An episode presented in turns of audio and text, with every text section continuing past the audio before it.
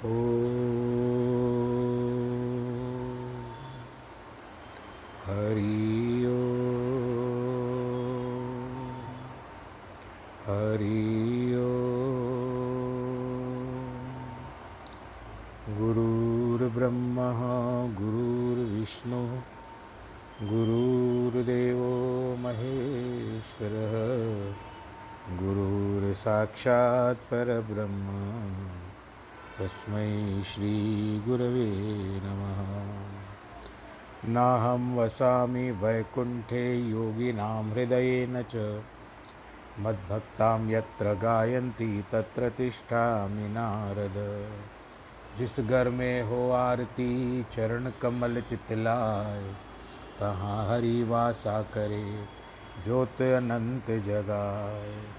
जहाँ भक्त कीर्तन करे बहे प्रेम दरिया, तहाँ हरि श्रवण करे, सत्यलोक से आए। सब कुछ दीना आपने, भेंट करूँ क्या ना? नमस्कार की भेंट लो, जोड़ू मैं दोनों हाथ। बोलो श्री गणेश भगवान की जय।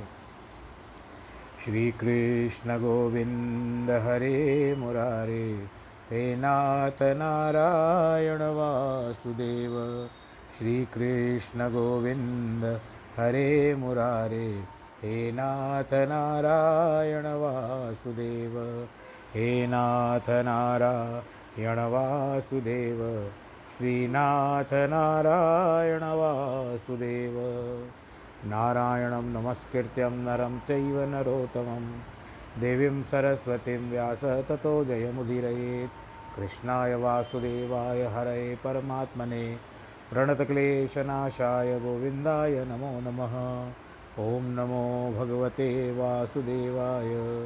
हरि ओं नमो भगवते वासुदेवाय। प्रिय श्रोतागणों, आज नियम के अनुसार फिर हम लोग उपस्थित हो चुके हैं। और प्रभु की शरण में जाने के लिए उत्सुक है। भजन कीर्तन करने के लिए आनंद पूर्वक बैठे हुए, मन को एकाग्र कर लिया है और इस समय यही विचार कर रहे हैं कि प्रभु की वाणी जो भी निकलेगी, उस वाणी से हमारे जो कर्ण है, कान है, वो सार्थक होंगे और उस कान के द्वारा जो रस प्रवाह जाएगा, वो हमारे हृदय में जाएगा, उसको भी बड़ा आनंद प्राप्त होगा। फिर हृदय जब प्रसन्न होता है तो स्वतः ही आत्मा भी प्रसन्न हो जाती है। आइए इस ज्ञान के सोपान को आगे बढ़ाते हैं। भगवत गीता का जो ज्ञान गंगा है, भगवत ज्ञान गीता गीता ज्ञान, इसमें मैं आपको बता दूँ कि इस समय में हम लोग अभी भी चौथे अध्याय में चल रहे हैं, ज्ञान विज्ञान योग में। आज हम चौंतीसवें श्लोक से आरंभ करेंगे। त्वद्विधि प्रणिपातेन परिप्रश्नेन सेवया उपदेक्ष्यन्ति ते ज्ञान, ज्ञानिनस्त त्वदंशिन। इसका अर्थ जो बताते हैं कि पुरुषों में बलि प्रकार दंडवत प्रणाम सेवा निष्कपट भाव से किए हुए प्रश्न द्वारा ज्ञानी को, ज्ञान को ज्ञान जानो, मर्म को जानने वाले ज्ञानी जन तुझे उस ज्ञान का उपदेश देंगे। आप लोगों ने बहुत पुरानी फ़िल्म शिरडी के साईं बाबा देखी होगी, जो अभी भी आज गुरुवार के दिन शाम को सात बजे जी क्लासिक पर चलेगी। मैं भी जब भी चलती है ये फ़िल्म बहुत देखता हूँ। मुझे बड़ा आनंद आता है शिरडी के साईं बाबा जी क्लासिक पर। आप लोग को जिनको समय प्राप्त हो वो अवश्य देखिएगा। और मैं आपको यह भी बता दूँ कि दूरदर्शन डीडी भारती पर 100 डीडी भारती पर शाम को सात बजे से आठ बजे के बीच में विष्णु पुराण भी चलता है। इसमें जिनको ज्ञान की प्राप्ति करनी हो कर सकते हैं। भगवान के विभिन्न अवतारों की बात है। अभी भगवान जी मत्स्य अवतार लेने वाले हैं। अब इस तरह से, मैं क्यों कह रहा हूँ कि शिरडी के साईं बाबा की बात याद आ गई? क्योंकि इस फ़िल्म में जो सुधीर दलवी है, जिसने साईं बाबा का रोल किया है, उन्होंने संस्कृत में यह श्लोक पढ़ा है, भगवत गीता का। तो आप लोग यदि फ़िल्म देखो तो ये याद रखना कि भले आपको बाकी याद ना है परंतु प्रणिपाते न परिप्रश्न सेवाया, ये ज़रूर याद रखिएगा। अगर कोई, यदि कोई देखता है तो। अब चलिए, जो महात्मा ब्रह्मनिष्ठ और ब्रह्म श्रोत्रिय है। ब्रह्म का अर्थ है कि केवल ब्रह्म की चिंता करे और ब्रह्म के बारे में सुने। जिन्होंने आत्म साक्षात्कार कर लिया है। उनके पास जाकर नम्रता, प्रेम और श्रद्धा से नमस्कार करके आदरणीय भाव से पूछना चाहिए कि बंधन का क्या कारण है। अविद्या क्या है? विद्या का स्वरूप क्या है? आत्म प्रकाश और आत्म साक्षात्कार के लिए कौन से साधन करने चाहिए? उस सतगुरु की तन, मन और धन से सेवा करनी चाहिए। उसके पश्चात शिष्य का प्रेम देखकर वो उसको शिक्षा देंगे। शिष्य का हृदय बिल्कुल निष्कपट और दिखावे से रहे तो हृदय में नम्रता, श्रद्धा, सच्ची सेवा का भाव हो। गुरु के वचनों में पूर्ण विश्वास हो। जो महात्मा स्वयं ब्रह्मनिष्ठ नहीं है, केवल ब्रह्म श्रोत्रिय है अर्थात जिसे केवल शास्त्रीय ज्ञान है, वह किसी को आत्म साक्षात्कार कैसे कराएगा? अतः गुरु उसे मानना चाहिए जिसे वेदों का पर्याप्त ज्ञान हो और उन्होंने आत्मा से भी इसका अनुभव किया हो। मन का अहंकार दूर करने के लिए दंडवत प्रणाम किया जाता है। गुरु के चरणों में या ब्राह्मण के चरणों में झुकने से गुरु और ब्राह्मण प्रसन्न होते हैं और आशीर्वाद देते हैं। फलतः सबसे प्रिय वस्तु ब्रह्म ज्ञान जो उसके पास है, वह अपने शिष्य को तभी देने के लिए तैयार होता है। अगर शिष्य में सच्ची नम्रता है, श्रद्धा है तो गुरु नानक देव जी का कहना है, जो सिर साई ना नमे, सो सिर दाबीजे डार नानक जिस पंजर में बिरह नहीं, सो पंजर ले जा सच्चे हृदय से नमस्कार करनी बड़ी महिमा है। शास्त्र का कथन है, अगर ब्राह्मण अप्रसन्न हो जाए तो उसे खाना खिलाकर, प्रेम से दक्षिणा देकर प्रसन्न कर सकते हैं। किंतु सब संत यदि अप्रसन्न हो जाए तो उनके चरणों में प्रेम और नम्रता से झूर झुक कर क्षमा याचना करने से उसकी अप्रसन्नता चली जाती है। अतः जिसमें ज्ञान की प्राप्ति की अभिलाषा है, उसके लिए आवश्यक है कि सतगुरु की खोज करके उसकी शरण में जाए। गुरु के पास खाली हाथ जाना उचित नहीं है। कुछ भेंट स्वरूप अवश्य लेकर जाना चाहिए। नीति शास्त्र का भी कथन है कि राजा, गुरु, वैद्य अथवा महात्मा के पास कभी भी खाली हाथ मत जाओ। क्योंकि वह अगर यथा सत्कार नहीं चलेंगे तो उनकी प्रसन्नता के पात्र नहीं बन पाएँगे। ऐसा नहीं कि उनको कोई लालसा है कोई इच्छा है या कोई लालच है आपके प्रति। परंतु एक ये श्रद्धा और भाव का आ, क्या कहते हैं सौदा है। परंतु यथा योग्य सत्कार करने से हमें गुणों की भेंट प्रदान करेंगे। पीठ पर जो महात्माओं का हाथ रखवाया जाता है, उससे यह भी वैज्ञानिक रहस्य है, प्रत्येक मनुष्य के विचारों का प्रभाव उसके हाथ और पाँवों की उंगलियों में रहता है। अतः महान पुरुषों के पीठ पर हाथ रखने से उनकी अच्छा विचारधारा, प्रवाह हम में प्रवेश करता है। उनके पाँव व मस्तिष्क धरने से, पाँव पर मस्तिष्क यानी अपना सर रखने से उनके सूक्ष्म शुभ विचार हम में प्रवेश करके। इसलिए पापी और कपटी लोगों से दूर रहना चाहिए। उनसे अपने अंगों का स्पर्श नहीं होने देना चाहिए। इस तरह से हो सके तो उनके हाथ को लोगों से भी दूर रहना चाहिए और उससे अपने अंगों का स्पर्श नहीं होना देना चाहिए। और कभी कभी तो ऐसा भी हो कि अगर आप देखो कि इसका मन ठीक नहीं है तो उससे कोई वस्तु भी ना लिया करो। यही कारण है कि माता पिता और गुरु को दंडवत प्रणाम करने की आज्ञा दी गई है। जैसे उनके शुद्ध परमाणु हमारे तन और मन का सात्विक कर दें, आशीर्वाद से। इस संसार में अनेक पुरुष हैं जो संतों और महात्माओं को भी धोखा देते हैं। सच्ची भावना से रहित होकर नतमस्तक होते हैं। जैसे बिल्ली चूहे को पकड़ने के समय, सांप डक मारने के समय, बहेलिया, तीर छोड़ने के समय कपट से सिर नीचे करता है। गुरु से बड़ी इज़्ज़त, श्रद्धा, नम्रता, शीतलता धारण करके पूर्ण विश्वास के साथ प्रश्न पूछना चाहिए। शीघ्रता कभी नहीं करनी चाहिए। अपना सब कुछ गुरु को मानकर, तन, मन, धन और वाणी से उसका गुणगान कर, उसकी सेवा करनी चाहिए। वास्तव में गुरु के ज्ञान उपदेश के आगे संसार के सभी पदार्थ तुच्छ है। शरीर का बलिदान भी किंचित मात्र है। जब तक गुरु पूर्ण नहीं है अथवा शिष्य गुण संपन्न नहीं है, तब तक ज्ञान का प्राप्ति होना असंभव है। अगर प्राप्ति होगी भी तो फलदायक नहीं होगी, अर्थात इसका प्रभाव जीवन पर नहीं पड़ेगा। गुरु के लिए ऊँची दृष्टि होना चाहिए।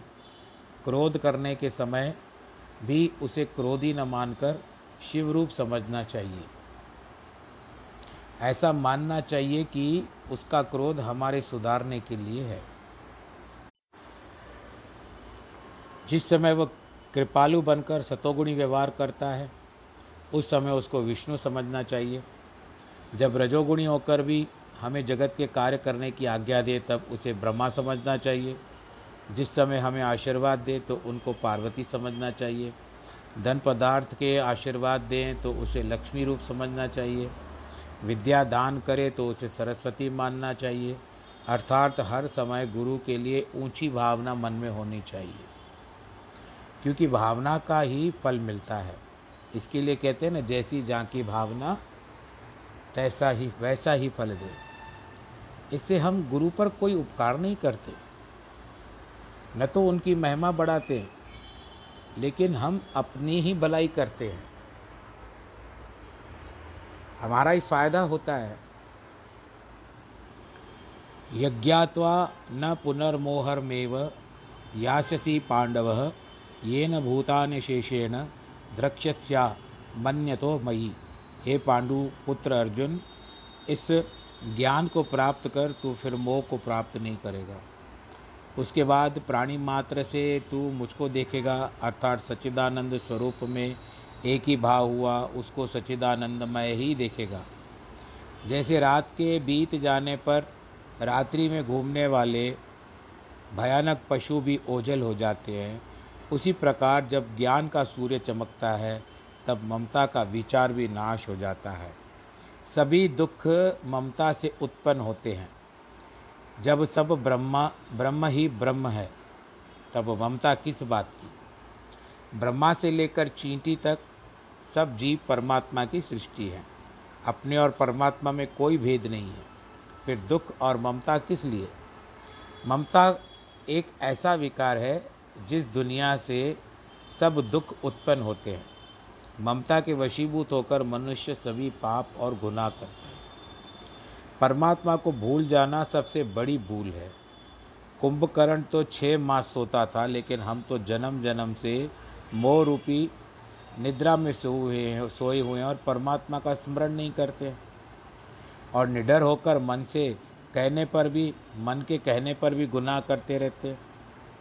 ज्ञान से ही ममता का नाश होगा, जिसके टूटने पर राग और द्वेष नष्ट हो जाएँगे और सभी प्राणियों में समत्व भाव होगा। गुरु से मिले हुए ज्ञान पर ईमानदारी से चलना चाहिए। नहीं तो यह ज्ञान अभिमान बन जाएगा।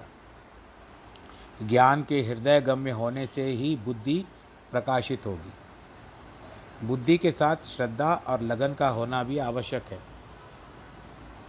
केवल ज्ञान हमें बुरे कर्मों की ओर मुक्ति नहीं देगा। उल्टा हम कपटी बनकर बाहरी दिखावे के लिए दूसरों को धोखा दे देंगे बगुले पक्षी की तरह। अगर हम कुछ प्राप्त करना चाहते हैं तो सच्चाई के अनुसार ही व्यवहार करें। अपि चेदसी पापेभ्य सर्वेभ्य पापकृतम सर्वज्ञान प्लेन व्रजनिम संतरिष्यसी यदि तुम, यदि तू सब पापियों से अधिक पाप करने वाला है तो ज्ञान रूपी नौका द्वारा निसंदेह पार हो जाएगा। अर्जुन पापी तो नहीं था, लेकिन भगवान ज्ञान और महिमा को और शक्ति को प्रकट करने के लिए उसे बता रहे हैं कि ज्ञान ऐसी प्रबल शक्ति है जिससे सभी पाप कर्मों का नाश होता है। अर्थात मनुष्य का कल्याण होता है। आगे नौवें अध्याय में भगवान कृष्ण ने कहा है कि उग्र पाप कर्म करने वाला भी अगर ईश्वर की शरण में आ जाए तो सत्संग में लग जाए तो साधु पुरुष बन सकता है। आप लोगों को जिस तरह से वाल्मीकि जो थे, इनका पता होगा कि ये पूर्व, पहले रत्नाकर डाकू थे। और उसके बाद एक बार उनको राम जी की लत लग गई, राम जी राम जी राम जी कहने लगे, राम राम के बाद देखिए वो कहाँ से कहाँ पहुँच गए। तो को मारते थे। आखिर में रामायण के ग्रंथ की उन्होंने रचना कर दी। पुत्र कितने भी अपराध करता है, लेकिन माता पिता उसका बुरा नहीं मानते। परंतु जो पुत्र उनका लाभ उठाकर ज़्यादा अपराध करते हैं तो वे कुपुत्र माने जाते हैं। किंतु जो आज्ञाकारी है, वह सुपुत्र है। ज्ञान के साथ सत्संग की भी आवश्यकता है। नहीं तो ज्ञान परिपक्व नहीं होता। मज़बूत नहीं होता। थोड़ी कठिनाई आने से ढीला पड़ जाता है। इसीलिए सत्संग की महिमा अपार है। प्रातःकाल उठकर परमात्मा का नाम लेने से सभी दुखों और पापों को का नाश होता है। एक फारसी कहावत है, प्रातःकाल का सुहावना समय कपूरी मरहम के समान है। अगर पाप रूपी जख्मों को ठीक करना चाहते हो तो सत्संग रूपी मरहम के काम में लेकर आओ। अमृत वेला सच नाम वडियाई विचार। जब अंतकरण से मल विक्षेप आवरण तीनों का नाश होता है, तब ज्ञान का प्रवेश हृदय में होता है। लेकिन कितने लोग सत्संग करते हैं, दान पुण्य भी करते हैं, योग साधन भी करते हैं। परंतु ज्ञान का प्रकाश नहीं है। तथापि उनका किया हुआ कर्म व्यर्थ नहीं होता, शुभ कर्म करने वाले की बुरी गति कभी नहीं होती। जब उसके लिए हुए पाप नष्ट होते हैं तो आत्म प्रकाश होना स्वाभाविक है। मधुसूदन एक बड़ा प्रसिद्ध विद्वान था, जिसने संस्कृत में गीता पर सुंदर समालोचना की थी। वो जो बड़े बड़े पंडित और विद्वान पसंद करते हैं, कहते हैं केवल लेखनी हाथ में लेकर ध्यान में बैठते थे तो टीका भगवान कृष्ण स्वयं लिख लेते थे। उसी मधुसूदन ने वर्षाओं तक जाकर वृंदावन में साधना की, परंतु उसे प्रकाश प्राप्त नहीं हुआ। अंत में उसका विश्वास ईश्वर पर से उठ गया। वह कहने लगा कि संत महात्मा व्यर्थ आत्मा के अस्तित्व को मानते हैं। ऐसा उसने प्रचार किया। देश में इस बात का शोर होने लगा।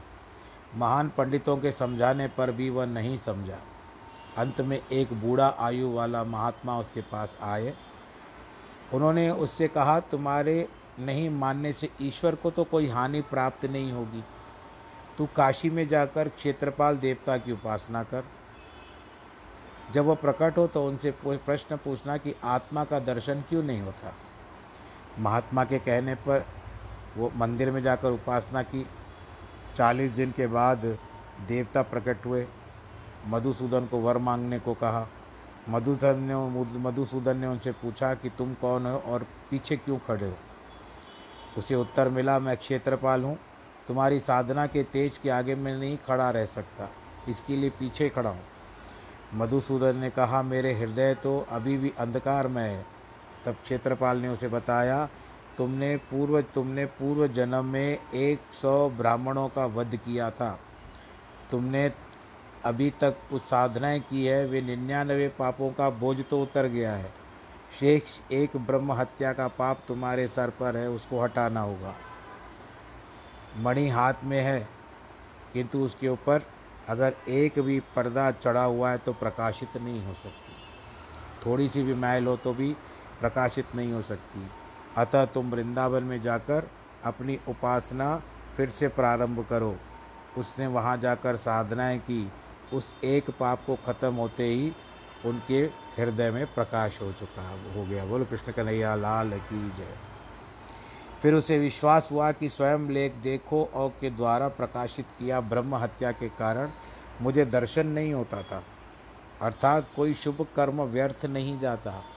ऐसे नहीं कि आप लोगों ने पूर्व जन्म में कोई शुभ कर्म नहीं किए, परंतु कभी कभी वर्तमान जीवन में आपको उसका उत्तर मिलने में थोड़ा समय लग जाता है।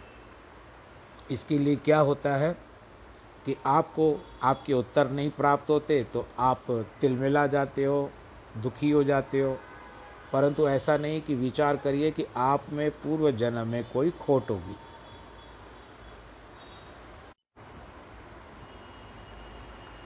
तो हम, हमारे अंदर भीतर जो होती है, जब हम कार्य करते हैं तो उसका हम लोग को, जैसे आप लोग अंग्रेज़ी में रिज़ल्ट कहते हो, उसका परिश, पारिश्रमिक हमको नहीं मिलता है तो मन बड़ा दुखी हो जाता है कि हम यहाँ इतना तो कर रहे हैं, ये कर रहे हैं, हमारे पूर्व जन्म के कर्म हैं, या क्या है। तो इसके लिए इन बातों का विचार करना चाहिए कि भगवान जी ने तो दिए रखा है, परंतु भगवान जी आपको सुधारना चाहते हैं। इसके लिए भगवान जी कहते हैं कि अपने आपके जो पूर्व जन्म के कर्म हैं, उनका पहले हिसाब किताब पूरा करो और तो मैं तो दूर गया ही नहीं हूँ। मोको कहा, ढूंढे रे बंदे, मैं तो तेरे पास में। इस तरह का विचार आता है ना, आप लोगों ने भजन भी सुना होगा। तो उसके अंतर्गत आपको यही कार्य कर्तव्य करना है कि जब भी आपको समय मिले कभी कभी हो सकता है ना भी मिले, परंतु जितना हो सके प्रयत्न करो कि आपको जितना समय प्राप्त हो, उतना समय ईश्वर आराधना में लगाएँ तो ज़्यादा प्रसन्नता की बात आपके लिए भी हो जाएगी। अब देखिए, कलयुग में आयु बहुत कम है और विघ्न बाधाएँ कितनी हैं। अब मैं देखता हूँ कि आप लोग अपने अपने प्रतिक्रियाएँ भेजते हो तो मुझे बड़ी प्रसन्नता होती है और आप लोग कहते हो कि हम जब आप भेज देते हो तो हम रख देते हैं, फिर जबकि जब भी हमको समय मिलता है, सुविधा होती है और देखते हैं कि अभी कोई बात करने वाला नहीं है, सुनने वाला नहीं है, उस समय बड़े आनंद के साथ आपका सत्संग सुनते हैं। विघ्न बाधाएँ भी बहुत हैं। तो ये सारे विघ्न आते रहते हैं, आपको सुनने में बाध्य करते हैं। इसलिए शुभ कर्म, भक्ति, सत्संग सब साथ में होना चाहिए। प्रभावशाली होगा। क्यों कभी कभी बड़ी हस्तियाँ, जैसे बड़े बड़े संत महात्मा आते हैं, दूर से उनकी चमक हो जाती है, और आप चाहते हुए, न चाहते हुए भी आप उस स्थान पर बैठे हुए हो तो उनको देख करके आप एकदम से खड़े क्यों हो जाते हो? तो प्रभावशाली है ना वो। आपको पता भी नहीं था, लेकिन जैसे ही उन, आपने उनको देखा, वो बड़ी हस्ती है, महात्मा जी आ रहे हैं, या कोई बड़ी पदवी वाला व्यक्ति आपके समक्ष आ रहा है, यदि प्रधानमंत्री भी आ गए या राष्ट्रपति जी भी आ गए तो हमको उनको उठ कर के आदर भाव देना है, क्योंकि वो उनकी पदवी है। उनके पदवी को मान देना है। इसके लिए हर समय ईश्वर का ध्यान करना, नाम जप, कामना रहित शुभ कर्म करके उनका फल ईश्वर अर्पण करने से अंतकरण शुद्ध होता है। अंत में आत्मदर्शन होगा और भव सागर से मुक्ति प्राप्त होगी। ये केवल ऐसा नहीं कि यहाँ से सुना और एक तरफ़ से निकाल दिया। आपको इसका मनन भी करना है। अर्जुन ने प्रश्न किया कि जलयान से सागर को पार किया जा सकता है। लेकिन जल का नाश नहीं होता। इस प्रकार ज्ञान रूपी नैया में चढ़कर तर, तैर जाने तैर जाने के लिए कर्म रूपी जल का नाश नहीं होगा। तो कर्म कैसे नष्ट होंगे? प्रश्न दो प्रकार के होते हैं, उचित और अनुचित। अर्जुन का यह प्रश्न अनुचित था। भगवान के कहने का अभिप्राय यह था कि कर्मों से ज्ञान रूपी नैया ही बचाती है। अर्थात कर्मों के फल से मुक्ति, मुक्त करती है। अब वर्तमान समय जो चल रहा है, इसमें हम सारे बिल जो होते हैं, वो मोबाइल के द्वारा ही हम लोग जो बिल आते हैं, लाइट का बिल हुआ, पानी का बिल हुआ, जो भी हुआ, ये सब हम मोबाइल के द्वारा ही उनका भुगतान, पेमेंट कर देते हैं। परंतु इसको हमको सीखना पड़ता है। आदत डालनी पड़ती है इसकी। और एक भी बटन इधर उधर हो गया तो पैसे जा सकते हैं। आपका धन जा सकता है। इसके लिए हम उचित रूप से जिसको जानकारी हो, उसी से जानकारी प्राप्त करके बात के बाद तदनुसार उसके बाद हम कार्य करते आप लोग भी करते होंगे। अभी लॉकडाउन में तो सब लोगों ने मोबाइल पे ही पेमेंट कर दी होगी। इसीलिए और उसके बाद एक बार पेमेंट हो जाती है तो बड़ी प्रसन्न हो जाती है। लाइट जो बिल भर हो, पानी जो बिल भर हो हीअं थी वियो हूँ थी वियो इस तरह से आप लोग बड़े प्रसन्न होते हो। तो समझते हो कि फलाना जो कर्म है, जो बोझा है सर के ऊपर, उसको पूरा करना है। तो ये कर्म आपके बोझे नहीं है। कर्म तो यथानुसार जो सरकमस्टेंसेस आती है, आप परिस्थितियाँ पैदा, कर्म वहाँ पर आ जाते हैं, खड़े हो जाते हैं आपके। विभिन्न विभिन्न रूपों में जो दिखाई भी नहीं देते, पर आपको उन कर्मों का निपटारा करना है। तो ये बिल भी तो कर्म ही है ना, आपके जितना प्रयोग करते हो, उनका तो भुगतान आपको करना है। परंतु अर्जुन का अनुचित प्रश्न सुनते हुए भी भगवान जी ने बुरा नहीं माना। भगवान प्रेम के कारण उसको इस प्रकार का उत्तर देते हैं, यथे दासी समृद्ध, समृद्धो अग्नि, भस्म सात कुरुते अर्जुन ज्ञानाग्नि सर्वकर्माणी भस्म सात क्रूरते तथा, हे अर्जुन, जैसे प्रज्वलित अग्नि ईंधन को भस्म कर देती है। और वैसे ही ज्ञान रूपी अग्नि संपूर्ण कर्मों को भस्म कर देती है। ज्ञान रूपी अग्नि में वह शक्ति है जिसके प्रकाश में सभी कर्म नष्ट हो जाते हैं। संसार रूपी सागर से पार होने का अभिप्राय यही है कि सभी बंधनों से मुक्त हो जाए। किसी समय में हम देखते थे कि वर्षा होती थी तो कल पर बरसाती कीड़े आकर के बत्तियों के आसपास घूमते थे। उनको पंख भी होते थे। तो हमारे बड़े बुज़ुर्ग कहते थे कि बत्तियों बंद करे चलो लाइट बंद कर दो। तो वो प्रकाश के इर्द गिर्द मंडराते थे। वर्षा के बिल्कुल कल पर ही हो जाता था। आजकल तो बहुत कम हो चुका है, प्रदूषण भी बढ़ चुका है, वो नहीं आते। या जिनके पास भी आते हो तो फिर धीरे जैसे हम लोग बत्ती बंद कर देते थे, उनको दिखाई नहीं देता, वो धीरे धीरे गिरते जाते थे। तो कभी कभी किसी को प्रकाश की आवश्यकता होती है, पर ऐसे कभी कभी जीवों को अंधेरे की भी आवश्यकता होती है। तो ऐसे को भगाना है तो अंधेरा करो। संसार रूपी सागर से पार होने का अभिप्राय यही है कि सभी बंधनों से मुक्त हो जाए। ज्ञान का फल यही है कि सभी संचित और क्रियमान कर्म नष्ट हो जाते हैं। केवल प्रारब्ध कर्म करने के कारण मनुष्य ज़िंदा रहता है। उनके समाप्त होते ही कर्मों का चक्कर समाप्त हो जाता है। अगर ज्ञान नहीं है, अनेक जन्मों के कर्म के संबंध के कारण कभी सुख तो कभी दुख, कभी ऊँची योनि तो कभी नीची योनि प्राप्त होती है। जैसे सींचे वैसा पाए कर्मों का यह खेत। ज्ञान का बड़ा भारी महत्व है। इसलिए तो बड़े बड़े राजा महाराज अपने राज्यों को तुच्छ मानकर उनको त्याग देते थे और चले जाते थे वन में, अपनी गद्दी पर अपने बच्चों को बिठा करके जाते थे। महात्माओं की शरण में जाकर ज्ञान प्राप्त करते थे। इस जन्म के प्रारब्ध कर्मों को भोग कर ब्रह्मलीन हो जाते हैं। ज्ञान प्राप्त करके सिवा और कोई कर्तव्य मनुष्य जन्म का नहीं है। इसकी पहली सीढ़ी है निष्काम सेवा और शुभ कर्म। फल प्राप्ति और इच्छा के बिना करना। भलाई करके उसे भूल जाना चाहिए। कभी भी उसका सिमरण न रखो। दूसरी सीढ़ी है उपासना या भक्ति की। तीसरी सीढ़ी है ज्ञान प्राप्त करके महामंत्र का जाप करना, जिससे आत्मा का दर्शन होगा। कलयुग में आयु कम होने के कारण कर्म और उपासना दोनों साथ साथ होने चाहिए।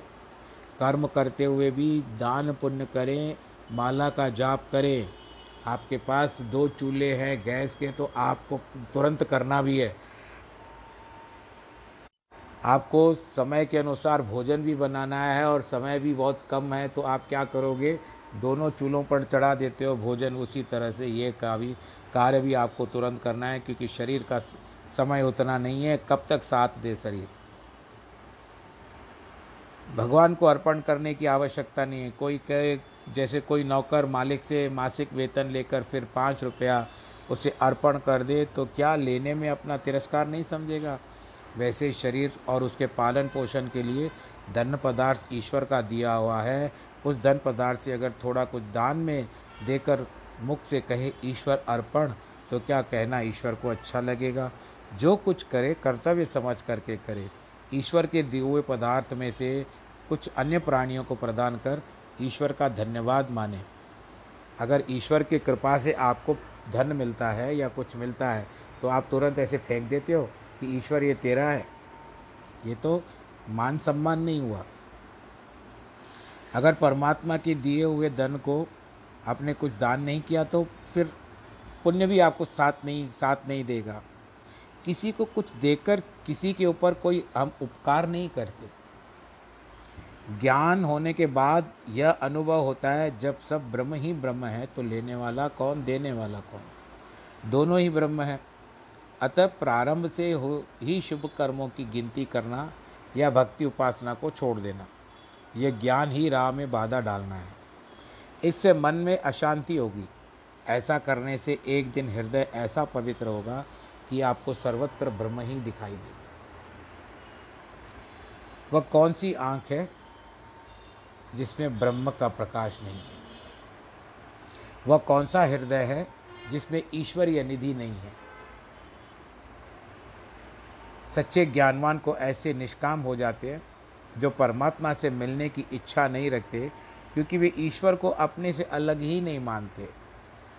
इस श्लोक का अर्थ है कि ज्ञान से कर्म भस्म हो जाते हैं, अर्थात वे फल देने में असमर्थ होते हैं। इनकी शक्ति ऐसे नष्ट हो जाती है जैसे टूटे बीज में से कोई अंकुर नहीं निकलता। श्री शंकराचार्य जी का कहना था कि ज्ञान होने से न केवल संचित और क्रियमाण कर्म नष्ट होते हैं, परंतु प्रारब्ध कर्म का भी नाश हो जाता है। क्योंकि वेदों में ऐसा लिखा हुआ है कि ज्ञान होने से सभी कर्मों का नाश हो जाता है। नहीं ज्ञाने न सदृशम पवित्रमिहम विद्यते तत्व स्वयं योग संसिद्धि सिद्ध काल काले न मणि विद विद, विंदती। इस संसार में ज्ञान के समान पवित्र करने वाला निसंदेह कुछ भी नहीं है। उस ज्ञान को अनंत काल तक अपने आप समत्व बुद्धि रूप योग के द्वारा अच्छी प्रकार शुद्ध अंतकरण वाला पुरुष आत्मा से अनुभव करता है। योग साधना द्वारा यह जीव अवश्य आत्मा का दर्शन करता है। अर्थात उस सब कुछ देख लिया और पा लिया। मुक्तावली ग्रंथ में लिखा हुआ है कि आनंद का सागर जो आत्मा है, उसमें से जरा सा भी आनंद इस सारे त्रिलोक में प्राप्त है। अर्थात इस संसार में संसार अथवा परलोक के सभी सुख उस आनंद के सागर में निकली हुई एक बूंद के बराबर है। इससे ज्ञात होता है कि आत्मा का आनंद कितना गहरा और असीमित है।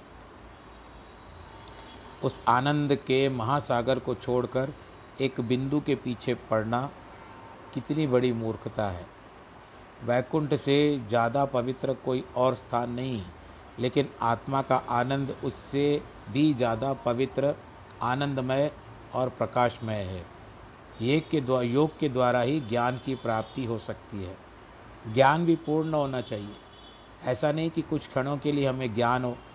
कभी कभी ऐसा होता है कि आपके पूर्व जन्म के कारण आपका जो क्या कहते हैं कि कोई बात आपकी सच्ची हो जाती है, आप किसी को सलाह देते हो और वो सामने वाले को बात सच्ची हो जाती है तो ये समझ लीजिए कि पूर्व जन्म में आपने या वर्तमान या जो भी है, संक्षिप्त प्रारब्ध या सब, इन सबको छोड़ करके कि आपने अवश्य कोई ऐसा शुभ कर्म किया है जिसके कारण आपकी वाणी सत्य हो गई। तो इसमें क्या होता है कि आपको एक पूर्व कहावत मैं आपको सुनाता हूँ कि किसी व्यक्ति ने सुना कि 24 घंटे जब होते हैं ना 24 घंटे में एक पल ऐसा आता है, एक पल ऐसा आता है कि आपकी वाणी सत्य हो जाती है, आपका कहा हुआ सत्य हो जाता है। तो एक व्यक्ति ने सुना, भले मानुष को पैसे की आवश्यकता थी और किसी को चुकाने थे तो वो गया, उसने एक नदी नदी के किनारे पर बैठ गया, एक शिला उठा ली पत्थर छोटा सा उठा लिया और सुबह को गया पौने साढ़े पाँच, पौने छः बजे वहाँ पहुँचा और उस पत्थर को बार बार कहता जाता था कि, हे पत्थर, तू सोना हो जा, हे पत्थर, तू सोना हो जा, हे पत्थर, तू सोना हो जा। एक प्रकार की माला जपनी शुरू कर दी उसने। छः से नौ बज गए, कुछ नहीं हुआ। नौ से बारह बज गए, कुछ नहीं हुआ। बारह से तीन बज गए, कुछ नहीं हुआ। उसके पश्चात छः से फिर नौ बज गए, कुछ नहीं हुआ।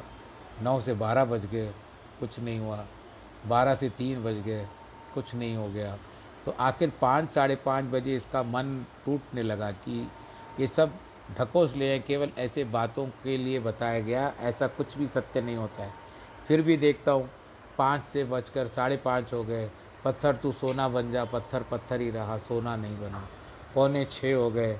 फिर भी उसका मन कहता है कि छः बजे और मैं इस पत्थर को फेंक करके चला जाऊँ। क्योंकि बात सच होने वाली नहीं है। अंततः इतना क्रोध में आ गया। अंतिम शब्द बस छः बजने वाले थे, अंत पल जब उसका आने वाला था, तब वो बहुत क्रोधित हो गया और कहता है कि ये पत्थर, यदि तू सोना नहीं बनता है तो कम से कम मिट्टी बन जा ऐसे कहते पत्थर मिट्टी बन गया। बोलो, नारायण भगवान की जय। तो वो पल कब आपके जीवन में आने वाला है? कब आपको स्पर्श करने वाला है? कब आपके साथ रहने वाला है? तो वो आपको भी पता नहीं है, किसी को भी पता नहीं है। ये केवल ईश्वर आराधना, ईश्वर को पता है। परंतु हम, क्योंकि हम लोग अज्ञानी अधिक है, ज्ञान से अज्ञानी अधिक है। ज्ञानी है भी, लेकिन अपने ऊपर अज्ञान का पर्दा डाल करके बैठे तो इसके लिए कभी कभी राजा जनक भी को कुछ ज्ञान की प्राप्ति की आवश्यकता होती थी तो वो अष्टावक्र मुनि से ज्ञान की प्राप्ति ले लेते थे। स्वामी नीचल दास ने विचार सागर में लिखा है कि पूर्ण ज्ञानी कभी भी अपने आप को नहीं भूलते। खाने, पकाने, चलने, फिरने, सोने अथवा जो भी कार्य करना हो, समय भी प्रिय आत्मा का दर्शन करते हैं। जो अपनी आत्मा को भूल बैठे हैं, वे पूर्ण ज्ञानी नहीं है। जिसने परम ब्रह्म का आत्मा को पहचाना है वह जो कहता है सोहम और जो कहता है अहम ब्रह्मास्मि में लगा रहता है, वह किसी को भी अपने से अलग नहीं मानता। शरीर का मूल कारण तो सिर्फ़ एक बिंदु है, जिसके माता पिता की गर्भ अग्नि में डालकर परमात्मा ने इस जीव को बनाया है। बाहर निकलने से उस पर माया का प्रभाव पड़ता है। अंत में मृत्यु का शिकार हो जाता है। अतः शरीर का कहाँ तक विचार करेंगे? चेतन आत्मा के सिवाय तो यह शरीर मिट्टी का पुतला है। जिसके टूटने से देर नहीं लगेगी। गुरु से ज्ञान लेते समय तन, मन और धन तीनों समर्पण करने चाहिए, क्योंकि धन तो बड़ों का कमाया हुआ है, यह परमात्मा का दिया हुआ है। तन विवाह के समय पत्नी को अर्पण किया जाता है, केवल मन ही है जिसे हम पूर्णतः गुरु और ईश्वर को अर्पण कर सकते हैं, जिससे जीव और आत्मा की एकता हो जाती है। यही वह ज्ञान है जिसके लिए अनेक साधनाएँ और तपस्याएँ की जाती है। तो इस तरह से आज जो ज्ञान मैंने आपको बताया, गीता ज्ञान, ये क्रम से चलता ही रहता है। एक प्रकार का ये श्रृंखला हो गई है सीरीज़ हो गया है। उसके अनुसार हम लोग इस ज्ञान के ऊपर वार्तालाप करते हैं। वार्तालाप तो मैं करता हूँ, आप लोग के मन में कई संदेह आते हैं, प्रश्न पूछते हो, उन प्रश्नों का समाधान देने का प्रयत्न करता हूँ। तो यही होता है कि अपने जो भी विचार, उन विचारों को सुविचारों में बदल दीजिए। और जिसको हम लोग नेगेटिविटी को पॉजिटिव में कहते हैं, उसी तरह से हम दोनों, हम सबको इसी बात पर विचार करना चाहिए। विचार जो भी आते हैं, अच्छे विचार आते हैं तो स्वतः ही उनको सुविचार। सु का अर्थ ही बड़ा शुभ होता है। सुप्रभात। तो उस तरह से सुविचार के अनुसार बदल दीजिए।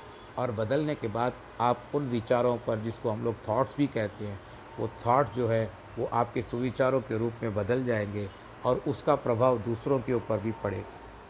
कभी कभी कवि ऐसे कविला कवि जो होते हैं या जो पोइट्स होते हैं या शायर होते हैं वह इतने अच्छी शायरी बोल देते हैं कि उनका प्रभाव हमारे जीवन के ऊपर भी पड़ जाता है और हम उसको अपने साथ लगा करके देखते हैं कि ये सच तो कह रहा है। तो बस आज यहाँ का प्रसंग को विश्राम देते हैं और भगवान करे, आज सब लोग अपने अपने कार्य में जाते हो तो बड़ी प्रसन्नता की बात है, नहीं भी जाती है तो घर में सुरक्षित रहें, मास्क ज़रूर पहने और छुआछूत से थोड़ा दूर रहे अनटचेबिलिटी हो गया है संसार तो अब जो बातें पहले होती थी, अभी नहीं है, अभी तो वास्तव में टच करो तो कुछ भी हो सकता है तो अपना ध्यान रखिएगा, मास्क ज़रूर पहनिएगा सैनिटाइज़र का प्रयोग अवश्य करिएगा और उसके बाद आज जन्मदिन तथा वैवाहिक वर्षगांठ जिनकी भी हो, उनको बहुत बहुत बधाई। ईश्वर करे सदैव आप सब लोग सुरक्षित रहो। सर्वे भवंतु सुखिन सर्वे संतु निरामया, सर्वे भद्राणी पश्यंतु माँ कश्चित दुख भाग भवेत। धर्म की जय हो, अधर्म का नाश हो, प्राणियों में सद्भावना हो, विश्व का कल्याण हो। नमः पार्वती पते, हर हर महादेव।